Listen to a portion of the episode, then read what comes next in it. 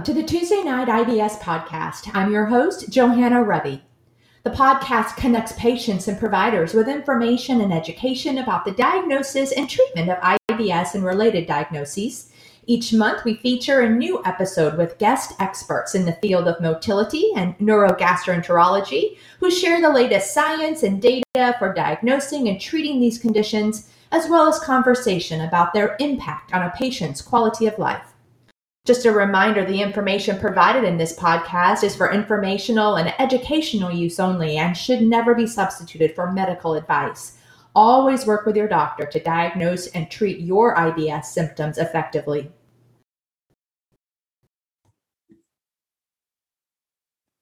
Hi, everyone. Welcome to uh, another session of Tuesday Night IBS. We are so excited to have um, our very first expert guest joining us this month, and that is Dr. John Damianos from Yale School of Medicine. Uh, he has been a frequent host uh, of some of our tutorials on Twitter over the past year or so, and um, you've probably seen a lot of his um, other tweets educating us all in the area of DGBI. Today, we asked him to join us to talk a little bit more about a really common patient complaint, something that I'm sure if you're in practice, you see in your clinics with your patients. And um, from a, a patient advocacy side, I, I get emails daily from patients with photographic evidence of their bodies with this chronic bloating and distension. It, it can be really um, psychologically damaging and, and physically um, cause, cause some, some issues with GI disturbances as well. So, Dr. Damianos is here to explain these conditions, the differences between the two, and what we can do about them. So, hi, Dr. Damianos. It's so good to see you in person and not just through Twitter. Um, thanks for joining us today, and thanks for these great slides that you're going to walk us through. So I will uh, leave it to you to get started. Well, wonderful. Thank you, first of all, for having me. I'm thrilled to be talking about this topic. As you mentioned, it's something that is exceedingly common. It's something that I see a lot. People across medicine uh, see and people experience either inter- intermittently or chronically. And uh, I-, I think it's a topic that deserves more awareness. And so I'm thrilled to be kicking off our, our sort of new format, both with the, the podcast and, and the videos. And I'm just absolutely honored and, and thrilled to, to be doing this. So thank you very much. And so let's just dive right into things. So as I mentioned, this is a very common issue. And bloating and distension are often uh, conflated, but they are actually two separate processes. So, bloating and distension, taking them together, very common in the general population. Up to 31% of people, women tend to report it more than men. And in IBS, this is probably the, the most common pathology in which we see bloating and distension. So, up to 90% of patients with IBS, particularly in those with constipation predominant IBS, are going to complain of bloating and or distension. A recent paper just came out looking across disorders of gut brain interaction and tried to identify certain factors that were associated with the severity of, of, bloating and distension. And what they identified from their survey was the severity of constipation, abdominal pain, somatization, the presence of functional dyspepsia as opposed to irritable bowel syndrome, which was interesting and perhaps contrary to what uh, a lot of us had, had thought. Uh, the presence of fun- functional constipation and younger age. And taking these complaints, uh, in addition to them being exceedingly common, they can wreak havoc on patients' lives, as you did mention before. So, 75% of people who have bloating and distension say that their symptoms are either moderate or severe. And 50% of people say that their symptoms are so severe that they actually impact their daily life in a negative way. So, that, so they cause a reduction in their ability to carry out their days as, as normally. So the, these are exceedingly distressing symptoms to people and very common symptoms. And so it's important that both as, as patients advocating for themselves and also as clinicians that, that we understand the proper workup, management, and, and treatment of, of these conditions. So again, I, I said that bloating and distension are sometimes conflated, but they are two separate processes where bloating is a subjective sensation. It's a sensation of gassiness, a feeling of uh, trapped gas, abdominal pressure. And uh, this is patients will often say that they sense an abdominal fullness, pressure somewhere, either diffusely or in one part of the abdomen. Distension, on the other hand, is objective and it's a physical manifestation of an increase in abdominal girth. And so patients will say, I look like a balloon or I'm pregnant. And just like you mentioned before, I get emails and I get pictures in my clinic of people saying, Look, this is me before a meal. This is me after a meal. You know, I look like I'm nine months pregnant. What is going on with me? And again, these are separate processes. Over half of patients typically report uh, bloating without distension. So the, these two, uh, uh, you don't always get distension with bloating. So the differential diagnosis of bloating and distension is fairly extensive. And having a good handle of, of this kind of from the bird's eye view is helpful in using your history physical and other labs imaging et cetera to be able to properly diagnose what is causing any given patient's bloating and distension. And my general branch point is is this gastrointestinal in origin or is it non-gastrointestinal? So in things that are outside of the realm of, of gi um, and of course diet is involved in everything but diet is is probably one of the more common things of of just changing to a more flatulogenic diet. So eating lots of high fiber foods. Interestingly the the microbiome does tend to adjust. And so people who are switching let's say from a, a low fiber diet to a high fiber diet may complain of bloating for a couple weeks but the microbiome does tend to adjust and and, and those uh, effects tend to level out people with irritable bowel syndrome and visceral hypersensitivity may be bothered by FODMAP foods. Um, and then commonly, people who just chew a lot of uh, sugar free gum and use artificial sweeteners, these too are osmotic solutes that can contribute to diarrhea.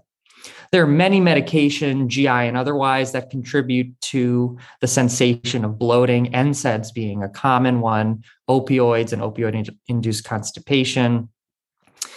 An important uh, association to remember is hypothyroidism, uh, which can certainly play into uh, dysmotility as well, um, but making sure that a patient doesn't have thyroid disease Gynecologic malignancies like ovarian cancer certainly do present with bloating, endometriosis, premenstrual syndrome. So, a lot of, of, of pathologies in the uh, gynecologic world, connective tissue disorders like Ehlers Danlos syndrome, which can come from uh, visceroptosis as well as dysmotility.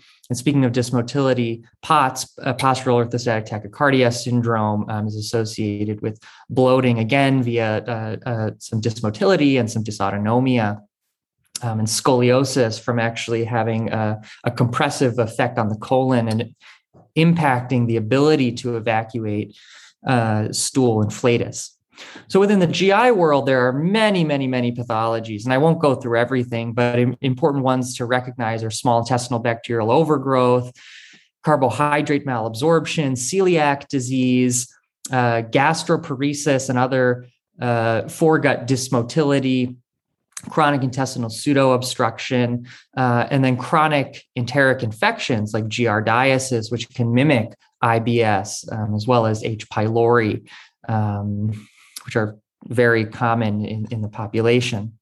And then specifically the disorders of gut brain interaction, I've separated them here because uh, they are a very common feature. As one of the studies I mentioned earlier, uh, they tend to, to feature bloating. So IBS and functional dyspepsia being very prevalent, chronic idiopathic constipation, and really any of the disorders of gut brain interaction that involve constipation.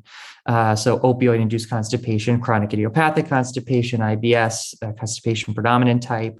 Um, and then aerophagia, which is the excessive swallowing of air, can certainly lead to bloating and distension, and then functional bloating and distension as well. And I wanted to focus a little bit on, on, the, the diagnosis of functional bloating and distension because I think that as a general population, we are increasing the awareness of certain DGBIs like irritable bowel syndrome and functional dyspepsia, chronic idiopathic constipation, but there are still a lot that really don't have much awareness. And I think that functional bloating and distension is something that is more common than we realize, probably under recognized and underdiagnosed. So here are the Rome 4 criteria. It's recurrent bloating and or distension occurring at least one day a week on average. The bloating and the distension should be the predominant symptom. So it, it it's not related to uh, meals. It's not related to changes in bowel habits, as we would see in IBS, for instance. Symptoms have to occur for at least six months um, and active within the preceding three months. And this, again, is an important diagnosis to have in mind because there are a lot of patients who present with isolated bloating and isolated distension. Um, and they're often given diagnoses, say, of, of, functional dyspepsia and IBS, and given treatments for that. And, and uh, they may receive suboptimal treatment because they're not actually being treated for the correct disorder. And we'll talk a little bit more about the pathophysiology. So, beginning with normal physiology of, of uh, bloating and distension, I have here on the right um, a, a, an image that details the intake and expulsion of gases throughout the gastrointestinal system. Now, what's physiologic is that throughout the day, our abdominal girth increases and then returns to a baseline overnight. So there actually is a bit in everyone, even those without any sort of, of gastrointestinal pathology, of the abdominal girth increasing throughout the day and returning to baseline at night. Now, when people complain of symptoms of, of bloating and distension, it's often attributed to gas. People say I'm very gassy. I'm eating something. You know, I, I have I have too much gas, and that's actually usually not the case. So, in one elegant study that actually used CT scans to quantify the amount of gas in patients, they studied patients with disorders of gut brain interaction and found that in only about 25% when patients reported feeling distension after being given a, a, a diet only in about 25% was it actually correlated with more gas. For everyone else it was thought to be more of, of the sensation visceral hypersensitivity and or abnormal movements of the abdominal and thoracic cavities that were contributing to the sensation of, of bloating. And so this is an important uh, thing to realize because sometimes people will eliminate a lot of healthy fiber rich foods that are beneficial for their microbiome and for the, the gut brain axis because they think that it's really due to the gas. And so it's important to, to understand this underlying pathophysiology.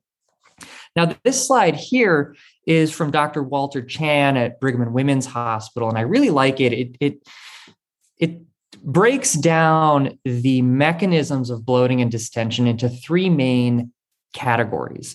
And so the first one is increased perception of wall tension. So this is again the sensation, a heightened sensation about physiologic things that are going on in the body. And so this can happen again in uh, disorders of gut brain interaction where visceral hypersensitivity is featured. This can happen in conditions where there is ongoing intestinal inflammation, like inflammatory bowel disease or, or post infectious IBS, where there's again uh, the inflammation predisposes to visceral hypersensitivity or even esophageal disorders where there's esophageal hypervigilance, again, from some pathology causing modulation of the, the gut brain axis to focus more on what's going on physiologically or pathophysiologically.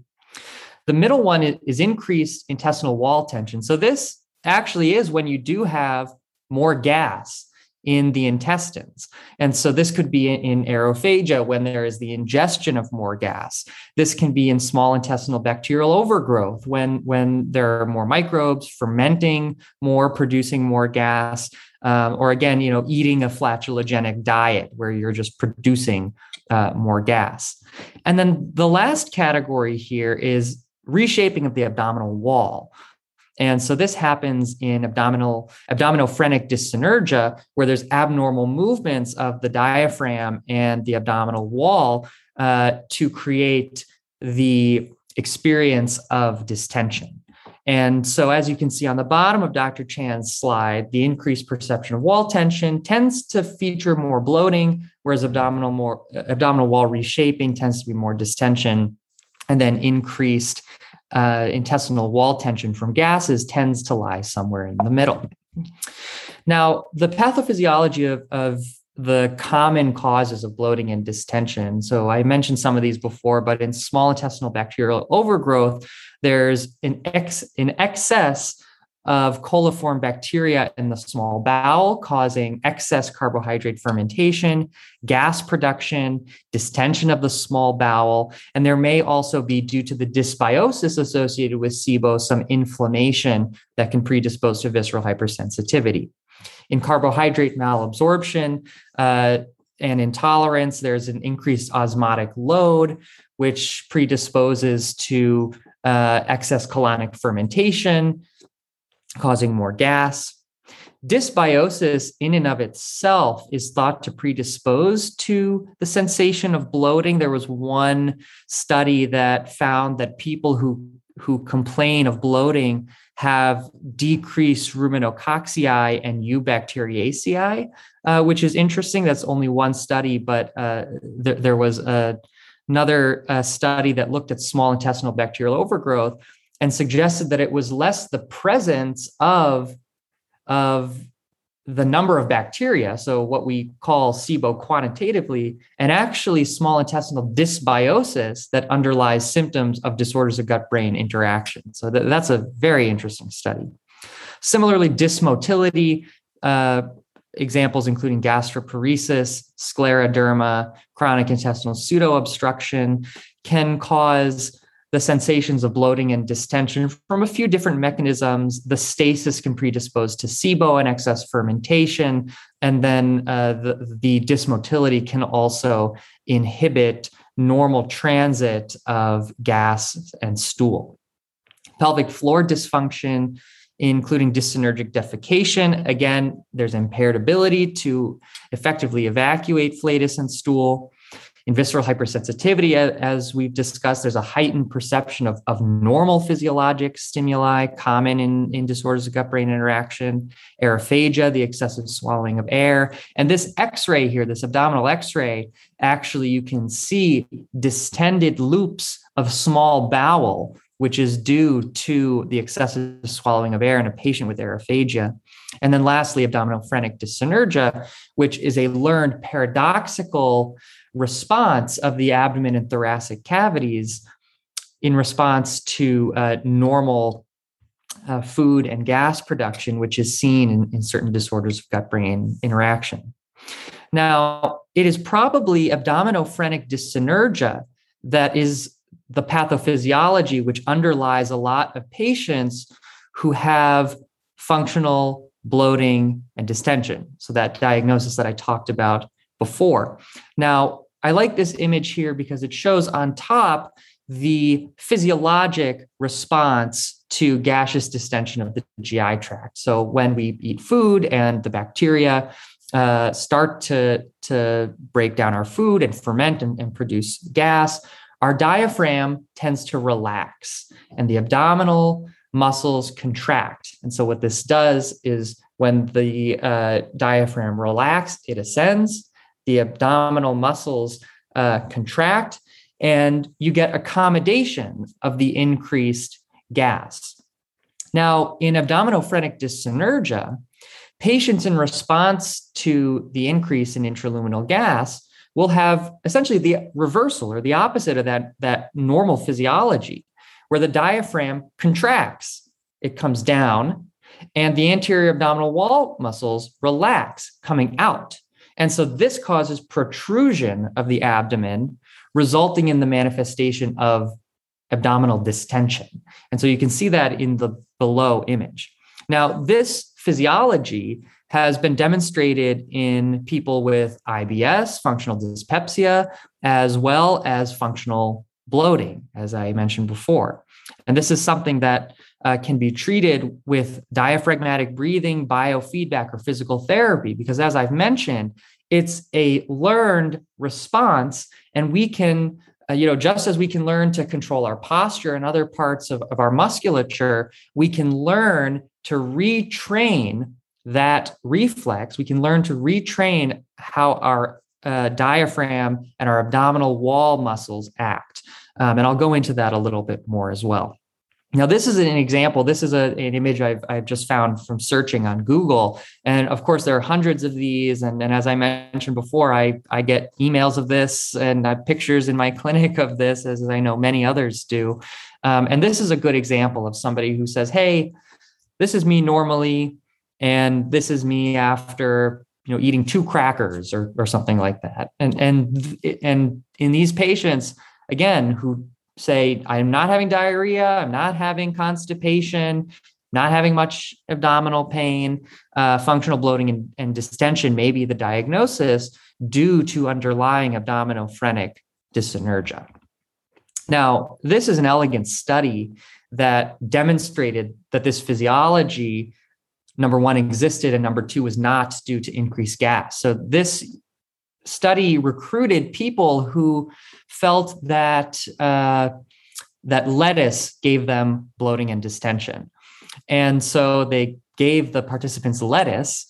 Their abdomens became distended, and then they stuck them in a CAT scan and a CT machine, and was able and were able to quantify the movement of the diaphragm and abdominal wall as well as the gas. And so, as you can see, what happened was the diaphragm pushed down and the abdomen relaxed and, pushed out. And there is not a change in gas. So there really was not a change in, in gas volume. It was due to the mechanics of the diaphragm and the abdominal wall. And so this was a very elegant study. And again, sort of reinforces the importance of explaining the pathophysiology to patients so that they're not avoiding uh, lettuce and leafy greens, which are very healthy foods, which are beneficial for the microbiome. Another similar study aimed to do this, and on the right here, looked at patients with, with small intestinal dysmotility and found that what happens in dysmotility, where there's slowing of the gut, excess fermentation, there is an increase in gas. But as you can see, the reflex is still normal. The diaphragm goes up, the abdominal walls go out. And so the bloating and distension are not due to the reflex, but due to increased gas. But then this first image here of people with this paradoxical response have no change in gas, but due to the abnormal, the abnormal reflex, have bloating and distension. So these were two very elegant studies that, that helped identify uh, this, this physiology. Now, when working up bloating and distension, uh, as in all good medicine, a, a, good history is is at the is at the crux. So the onset and the timing, relation to food and bowel movements, surgical history, since surgeries can certainly predispose to uh, dysmotility uh, and, and, to SIBO. Medications and supplements, it's always important to ask patients about uh, over the counter supplements, vitamins, herbs that they're taking. Physical examination is always important, including an abdominal exam, including a rectal exam to evaluate for evacuation disorders and pelvic floor disorders in, in patients with constipation. Breath tests are increasingly being used for the diagnosis of SIBO, intestinal methanogen overgrowth, and carbohydrate uh, malabsorption. And I won't go into the controversies around breath testing, but I've, I've, put here the, the parameters that are accepted in North America for uh, the, the procedure of the lactose and fructose tests and the diagnostic parameters for the diagnosis of SIBO certainly uh, ruling out celiac disease with serologies. Uh, alarm symptoms should prompt uh, upper endoscopy. Abdominal imaging may be indicated in certain patients. Uh, for instance, if there is suspicion of inflammatory bowel disease or suspected small bowel dysmotility. Gastric emptying studies or other motility studies of, of the foregut, the small bowel, um, for, for people with suspected small bowel and gastric dysmotility. And then anorectal function, function testing, such as anorectal manometry and MRI defecography, to evaluate for evacuation and pelvic floor disorders. Now, this figure here uh, goes through some of this to uh, provide a framework for the workup of chronic bloating and distension, and it begins as as, uh, most GI algorithms with the present with the presence of warning signs, which should prompt uh, endoscopic evaluation.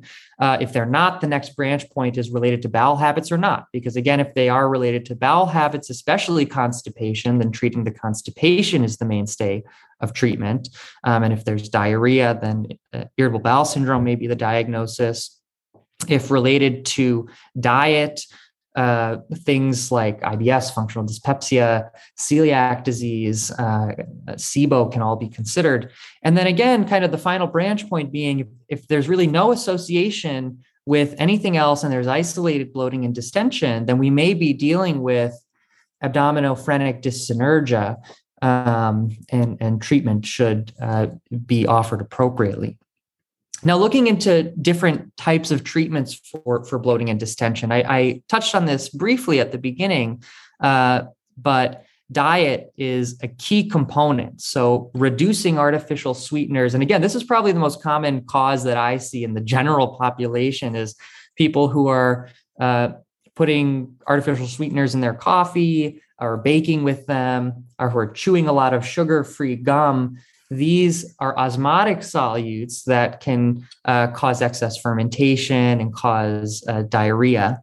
I think that's fascinating, uh, Dr. Damianos. I, I, honestly have never heard the connection of artificial sweeteners to these conditions. And I, I, wonder how many patients, as you mentioned, are using these on a regular basis in their coffee every morning, you know, in their cooking, baking, thinking mm-hmm, that mm-hmm. it's healthier alternative mm-hmm. to sugar and yet it, it could be driving these symptoms for them. That's really interesting.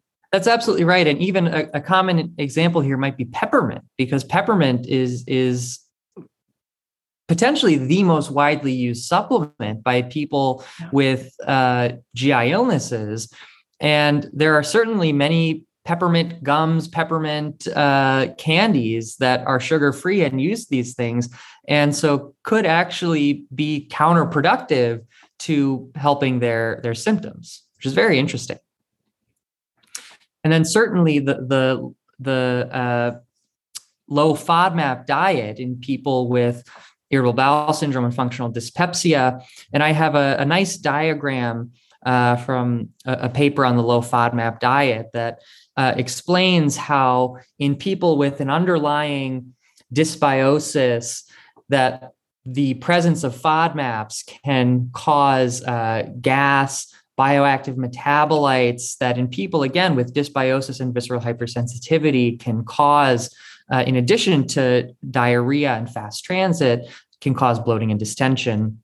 And then there was a recent paper that looked at soluble fiber um, and found that increasing soluble fiber in the diet can decrease not only the sensations of bloating, in people with irritable bowel syndrome, but can also decrease the actual gas production itself. Um, and so, including uh, either psyllium supplementation or foods that are rich in, in soluble fibers into the diet may be able to actually decrease gas production.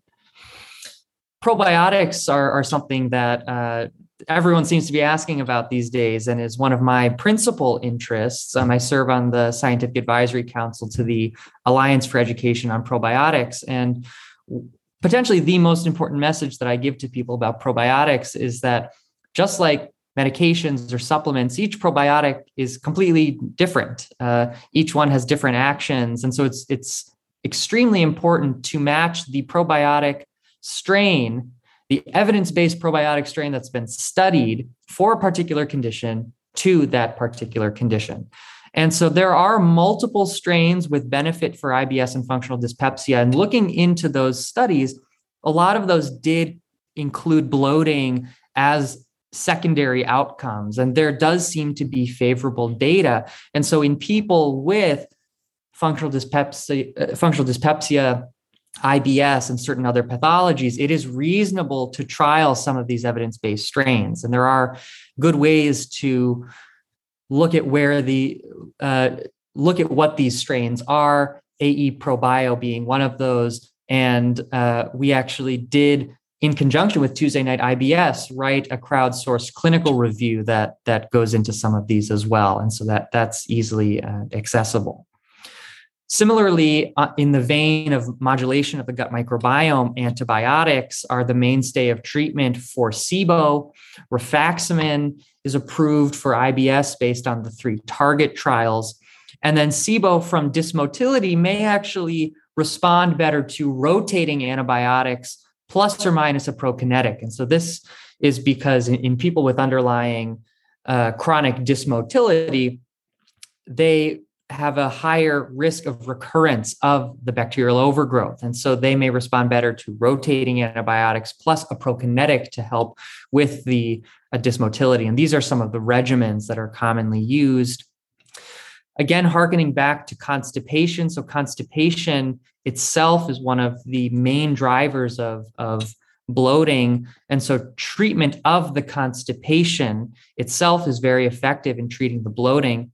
Now, in people with IBS, it may actually be better to avoid osmotic laxatives because, like with these artificial sweeteners, these tend to be sugars, polyethylene glycol, lactulose. These are sugars that can cause fermentation. And lactulose is something that we use in the hospital all the time to prevent and treat hepatic encephalopathy in, our patients with cirrhosis. And there's a tremendous amount of, of bloating that is associated with that because it's just a it's a prebiotic sugar that is fermented.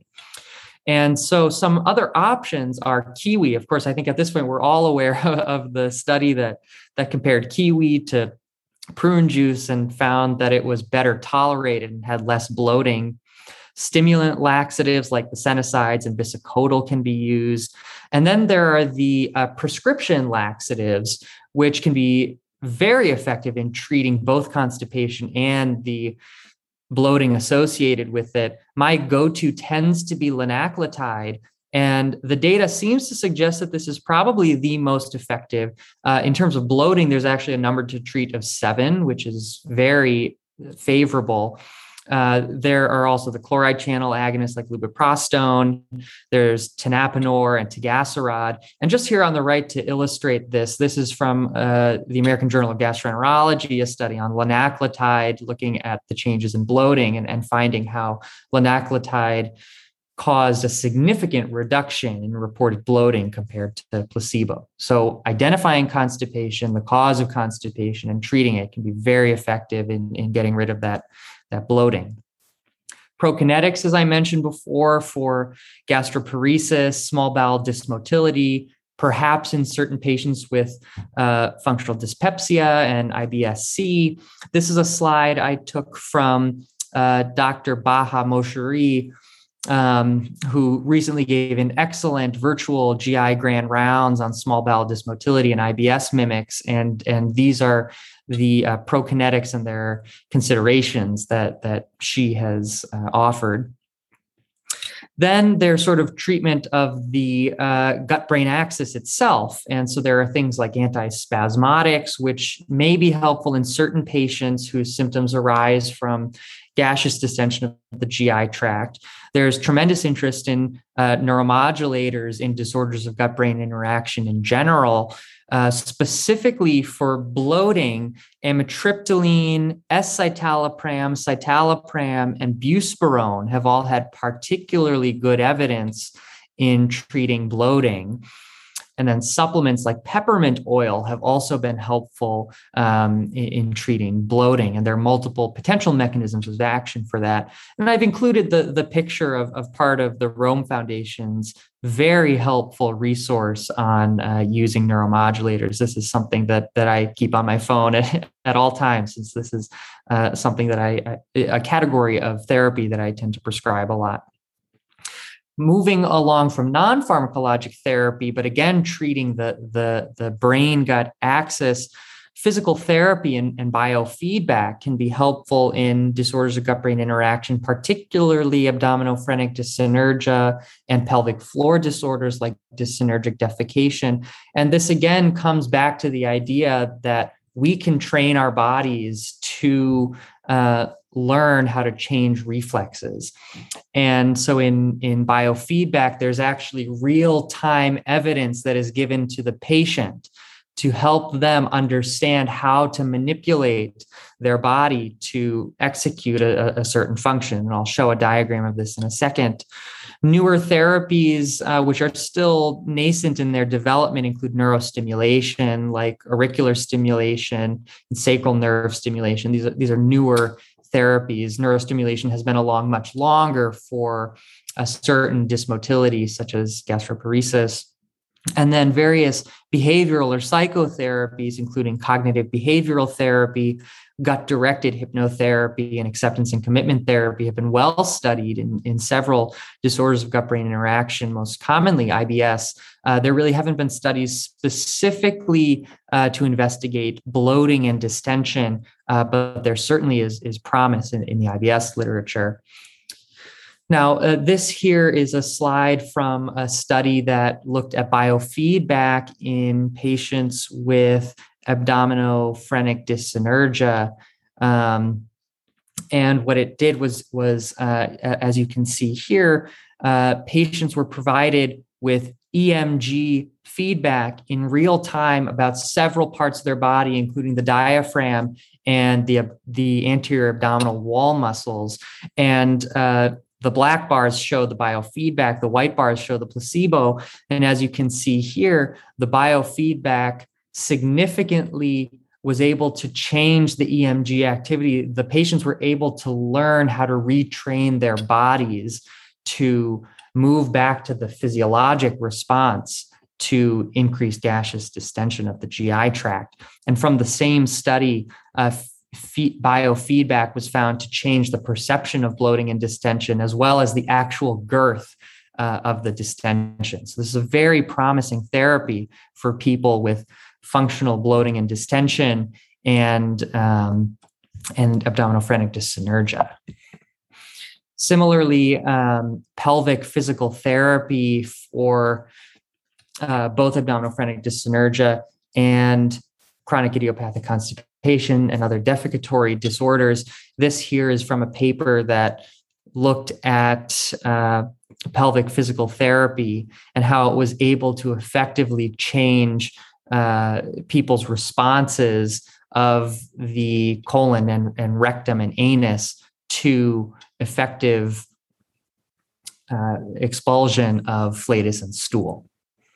So this here is, is to finish up another slide from Dr. Walter Chan. Um, and, and I like it. it sort of begins with, again, that sort of uh, is this GI, non GI? Are there red flag features that warrant endoscopy? And then it really all comes down to the physical examination and the history. So, is, is there a lot of belching associated with this? Could this be aerophagia or gastric or supragastric belching? Is there constipation? Because if there is, then we can diagnose the cause of constipation and we can treat it. If it's correlated with meals, there are a multitude of different pathologies that that uh, can underlie that, and we can begin that workup. Um, if it's predominantly bloating, then there may be an altered gut brain axis and, and visceral hypersensitivity. They may respond best to neuromodulation and or behavioral therapy. And then again if it's this pure distension perhaps it's abdominophrenic dyssynergia and biofeedback may be the best therapy. Now my personal approach very closely mirrors this. It begins with a detailed history and physical examination with particular attention to medications that could cause bloating as well as supplements, um, and, and, then the diet. And then my next branch point is is this gastrointestinal in etiology or extra? Is this gastrointestinal or, or non gastrointestinal? Um, I make sure to rule out pathologies like thyroid disorders, um, and I make sure that um, my female patients are up to date on their gynecologic care and age appropriate cancer screening. If it's associated with diarrhea, I think about celiac disease and IBD. And if it's negative, I'll think about IBS and SIBO and treat appropriately. If there's constipation, we'll want to diagnose the cause. Um, if patients are refractory to over the counter laxatives and to uh, prescription based laxatives like linaclotide, then they should undergo anorectal manometry and or defecography to identify the type of defecatory disorder they have. If there's a relation to meals, thinking SIBO, carbohydrate intolerance, functional dyspepsia, treating appropriately. If there's a, a, predominance of nausea, vomiting, and distension, small bowel dysmotility and, and gastroparesis come to mind. And then finally, if there's this exclusive bloating and, and, distension, I'm thinking again about that diagnosis of functional bloating and distension and um, hoping that they would benefit from behavioral therapies such as diaphragmatic breathing, biofeedback, and, and GI psychology. Now, uh, this is a slide that's based on another slide from Dr. William Chey, which is a graded multidisciplinary treatment. And this is how I think about treatment of really any disorder of gut brain interaction. And this slide originally came from a talk I gave on IBS, uh, but it really didn't change much for bloating and distension. It begins with uh, in patients with mild symptoms, providing reassurance, education, literature on the gut brain axis and explaining the physiology, giving advice about diet and lifestyle changes, and then giving as needed supplementation or medications.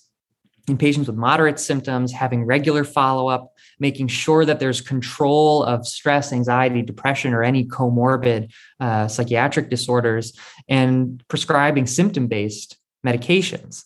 And then in the most severe of cases, using close follow up, multidisciplinary care involving the primary care doctor, the gastroenterologist, um, a registered dietitian, pelvic uh, physical therapy, gastrointestinal psychologists um, and and offering psychological um, based treatments including behavioral therapy. And of course this multidisciplinary co- collaboration happens everywhere on the scale offering patients from the beginning if they want to work closely with a dietitian or a pelvic pt um, to, to tailor the treatment uniquely to the patient's needs um, and so, with that, I, I, I want to thank you. I'm happy to answer any other questions. And um, I look forward to continuing the discussion on Twitter um, and on the other forums on, on Facebook. And I'm always happy to answer questions about, uh, about these topics, which are very important, very common, and can wreak a lot of havoc on people's lives because getting the right diagnosis and getting the right treatment can be uh, can be achievable and it can be a game changer for people. Yeah, absolutely. I, I completely second that. Um, this was a, a really, really comprehensive and well done presentation. So, first of all, thank you for that. And I think that the explanations on the etiology and the treatments and everything was just so spot on. And I think not something that we typically get. Um, at least as patients from providers very often. So, um, really, really really appreciate your time in putting that together. I'm wondering, you mentioned in the in your um, slide on probiotics the mm. importance of matching the right strain to the right symptom um, because each one is is really been studied to be effective in certain certain areas and so how can patients find credible information on which strain would match their specific symptom because you know if you do a google search or an amazon mm-hmm. search for mm-hmm. probiotics you're going to get everything in the world and really no clear direction on what could work. And you know because probiotics I, I will play devil's advocate for a second i have some clinicians that i work with who say probiotics are fooey Mm-hmm. and mm-hmm. patients can actually do more harm than good and end up giving themselves you know some sort of infection or disrupt the microbiome so much that you know you were really starting from scratch and trying to rebuild a healthy gut microbiome and so you know what guidance can patients find in in using it effectively and responsibly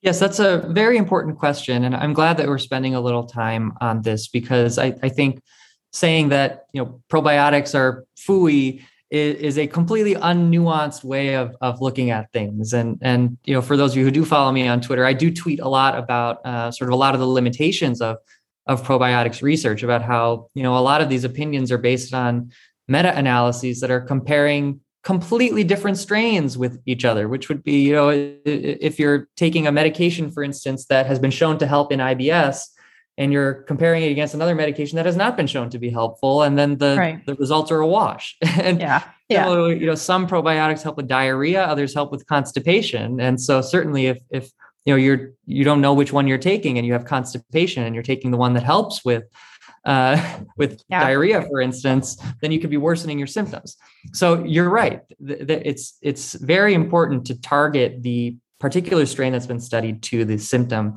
and there are a few resources out there. The Alliance for Education of Probiotics, AE ProBio, has a guide. It's been around since 2008 and it's updated every year with, uh, and there are very strict criteria to be included in the guide. The, the research has to meet a minimum standard of rigor to say that, that we include it in our guide. And the website, there's also an app. Uh, it's very user friendly, and you can look by indication. So you can say, okay, oh, I have constipation or I have diarrhea. Um, and so you can match it exactly to um, the symptom that you're having. And like with any medication or supplement, it's important to have the conversation with mm. your physician because another another thing that I do see a lot, unfortunately, is people who start on a probiotic and are not on the right one but you know they, they were told to take it and you know they end up taking it forever. And it's really like anything else. Uh, probiotic people tend to think about probiotics in a completely different light but i think of them just as, as any other medications. It's a limited trial you know i think up to 12 weeks is reasonable um, to see if it, it helps and if it doesn't help then certainly stop it and consider uh, either another strain or mix of strains or moving on to another trying to target another aspect of the pathophysiology of their disorder because again mm-hmm. disorders of gut brain interaction are very heterogeneous in their right. In, in their etiologies and their path, pathogenesis and so if modulation of the gut microbiome doesn't seem to be helping then perhaps moving on to a, a different part of the pathophysiology may be more beneficial for that individual patient yeah, that's great. Um, another question I was thinking of as you were um, going through your presentation was the role of GI psychology, and you mm-hmm, mentioned mm-hmm. that several times. Um, I'm curious, you know, we talked about in the beginning about how impactful bloating and distension can be on patients when it's quite severe, um, particularly similar to that slide you showed with the young lady with a quite distended abdomen. Um, and I know a lot of patients email me and they're incredibly um, affected psychologically, emotionally. They don't want to leave their home. They don't wear a bathing suit. They have no clothes that fit them. There, you know, I have one woman that um, has resorted to wearing maternity clothes because nothing mm-hmm. fits her. And it's just incredibly hard for her to manage psychologically. Um, can you can you talk about the benefits of GI psychology, not just in possibly treating the symptoms mm-hmm. themselves, but also in managing that quality of life and that psychological impact? Mm-hmm, mm-hmm. So these these symptoms, as you mentioned, can be so disruptive and so disturbing that they can impact people's daily lives in anywhere from minor ways to say oh you know i don't i don't really eat out at restaurants because i don't know what you know my body's going to do to people essentially confining themselves at home because they're so self-conscious about how their how their bodies looked. And and this is uh, related to but separate from the underlying diagnosis. This tends to take on a life of its own. It, it, it's it's anxiety about a diagnosis and this is certainly not unique to disorders of gut brain interaction. It's not unique to gastroenterology as a field. Certainly, people who have cancer, for instance, and, and are undergoing chemotherapy and, and lose their hair, for instance, you know, may develop tremendous anxiety and, and self consciousness and fear ab- uh, about you know going outside with with losing their hair and so it's really no different it's, it's about saying you have this disorder how can we manage the the adverse effects that this is having on, on your psyche and your life. That's how I see uh, that it can help. Again, in addition to actually being able to treat the underlying condition in, in some parts, but it's really addressing the effect of the symptoms on the patient's life because that that hopefully can be mitigated by therapy but sometimes as i mentioned before it does take on a life of its own and itself needs specific treatment. Yeah, no, I think it's important to to stress that to patients that you know all chronic illnesses have a psychological impact, and so you know when a doctor makes a recommendation of you know maybe a, a therapist would be beneficial, I think, you know, of course, our initial response as patients is he thinks I'm crazy. He thinks it's all psychological. He thinks I have an underlying psychological problem. And that's not necessarily the case. It's it's the impact of the illness, as you mentioned, no matter what the illness might be. Um, so I think that's that's a really important point to stress. Mm-hmm. Um, finally, you mentioned the importance of multidisciplinary care, and I I fully support that. And you know, Dr. Chey is is kind of the the big strong voice in GI for pushing for more centers to offer that to patients but it's still it's still not available very many places. So for those patients who don't have that option of a, a fully multidisciplinary uh, care center how can they kind of piecemeal or, or what would your recommendation be for them to find some of these other treatments like physical therapy pelvic floor physical therapy or dietitian advice advice or things of that nature? That's a very good question. Very relevant right now. Hopefully, it eventually won't become relevant because there are right. people, Dr. Chey, who are advocating for uh, academic centers and, and and private centers to work on this more. And I, I know personally from you know, I, I, came from dartmouth before which was in the process of building up its multidisciplinary uh, gi behavioral health center and yale is actively doing the same right now. So i, I am experiencing the, these positive changes happen. But you're absolutely right that there are still uh, many patients who do not have access to these resources. And so there are a few different things that i would recommend. One is trying to to integrate themselves as fully as possible into the international GI community. And so forums like Tuesday Night IBS um, and and the Rome Foundation Facebook page, for instance, are hubs of knowledge and education that can help patients uh, do advocacy for themselves, whether that's even even uh, learning diaphragmatic breathing on their right. own from from YouTube videos that that our experts have have put out there uh, to being able to connect with people who are close by to a particular patient. So I think integration into these communities is important. There are also um, there's a growing movement to incorporate some of these therapies into apps. And so there are multiple apps out there that are integrating either dietary therapy or cognitive behavioral therapy, gut directed hypnosis that can be helpful for people. And then also, one of the silver linings of the pandemic is the expansion of telemedicine and telehealth services. And so, there may be opportunities to engage with let's say a, a, a registered dietitian or a gastrointestinal psychologist remotely which is something that was much harder to come by pre-pandemic. So there, there are ways to uh, help these patients who are in more remote areas as the resources proliferate, which I am very optimistic about. Yeah, that's great. That's good advice. I I actually have a patient who's using Nerva, the Nerva app, um, right now who mm-hmm. doesn't have access to some of these um, providers and and it's mm-hmm. working quite well for her that's wonderful um, yeah so i think you're right. I think there's some some nice uh, innovative ways to to find these services for patients who don't have access at their medical centers. Mm-hmm. any last words that you'd like to leave a patient with um, regarding bloating or distension?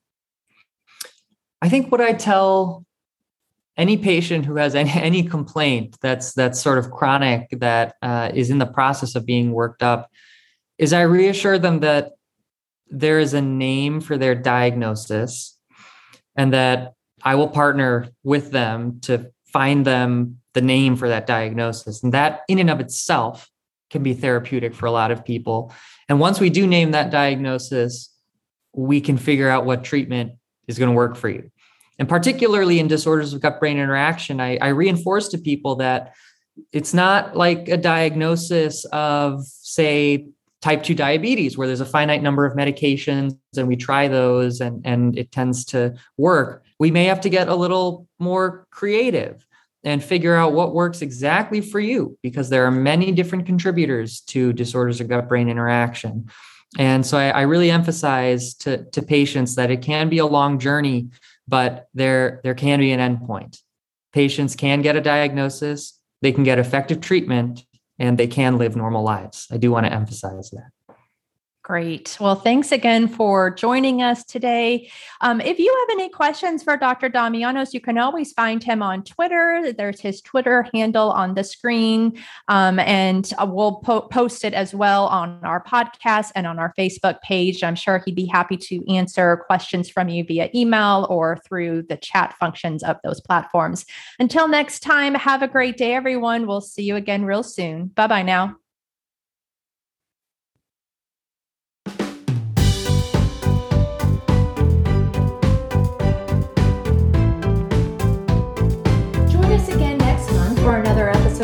Night IBS, and be sure to follow the conversation on our Twitter page at hashtag Tuesday Night IBS. We host live Twitter chats on the second Tuesday of each month at 7 o'clock p.m. Eastern Time with our monthly guest and encourage you to join in the conversation. In addition, check out our page on Facebook at Tuesday Night IBS and find video presentations provided monthly by our guest experts to further guide our learning and conversation about these important topics. See you next month.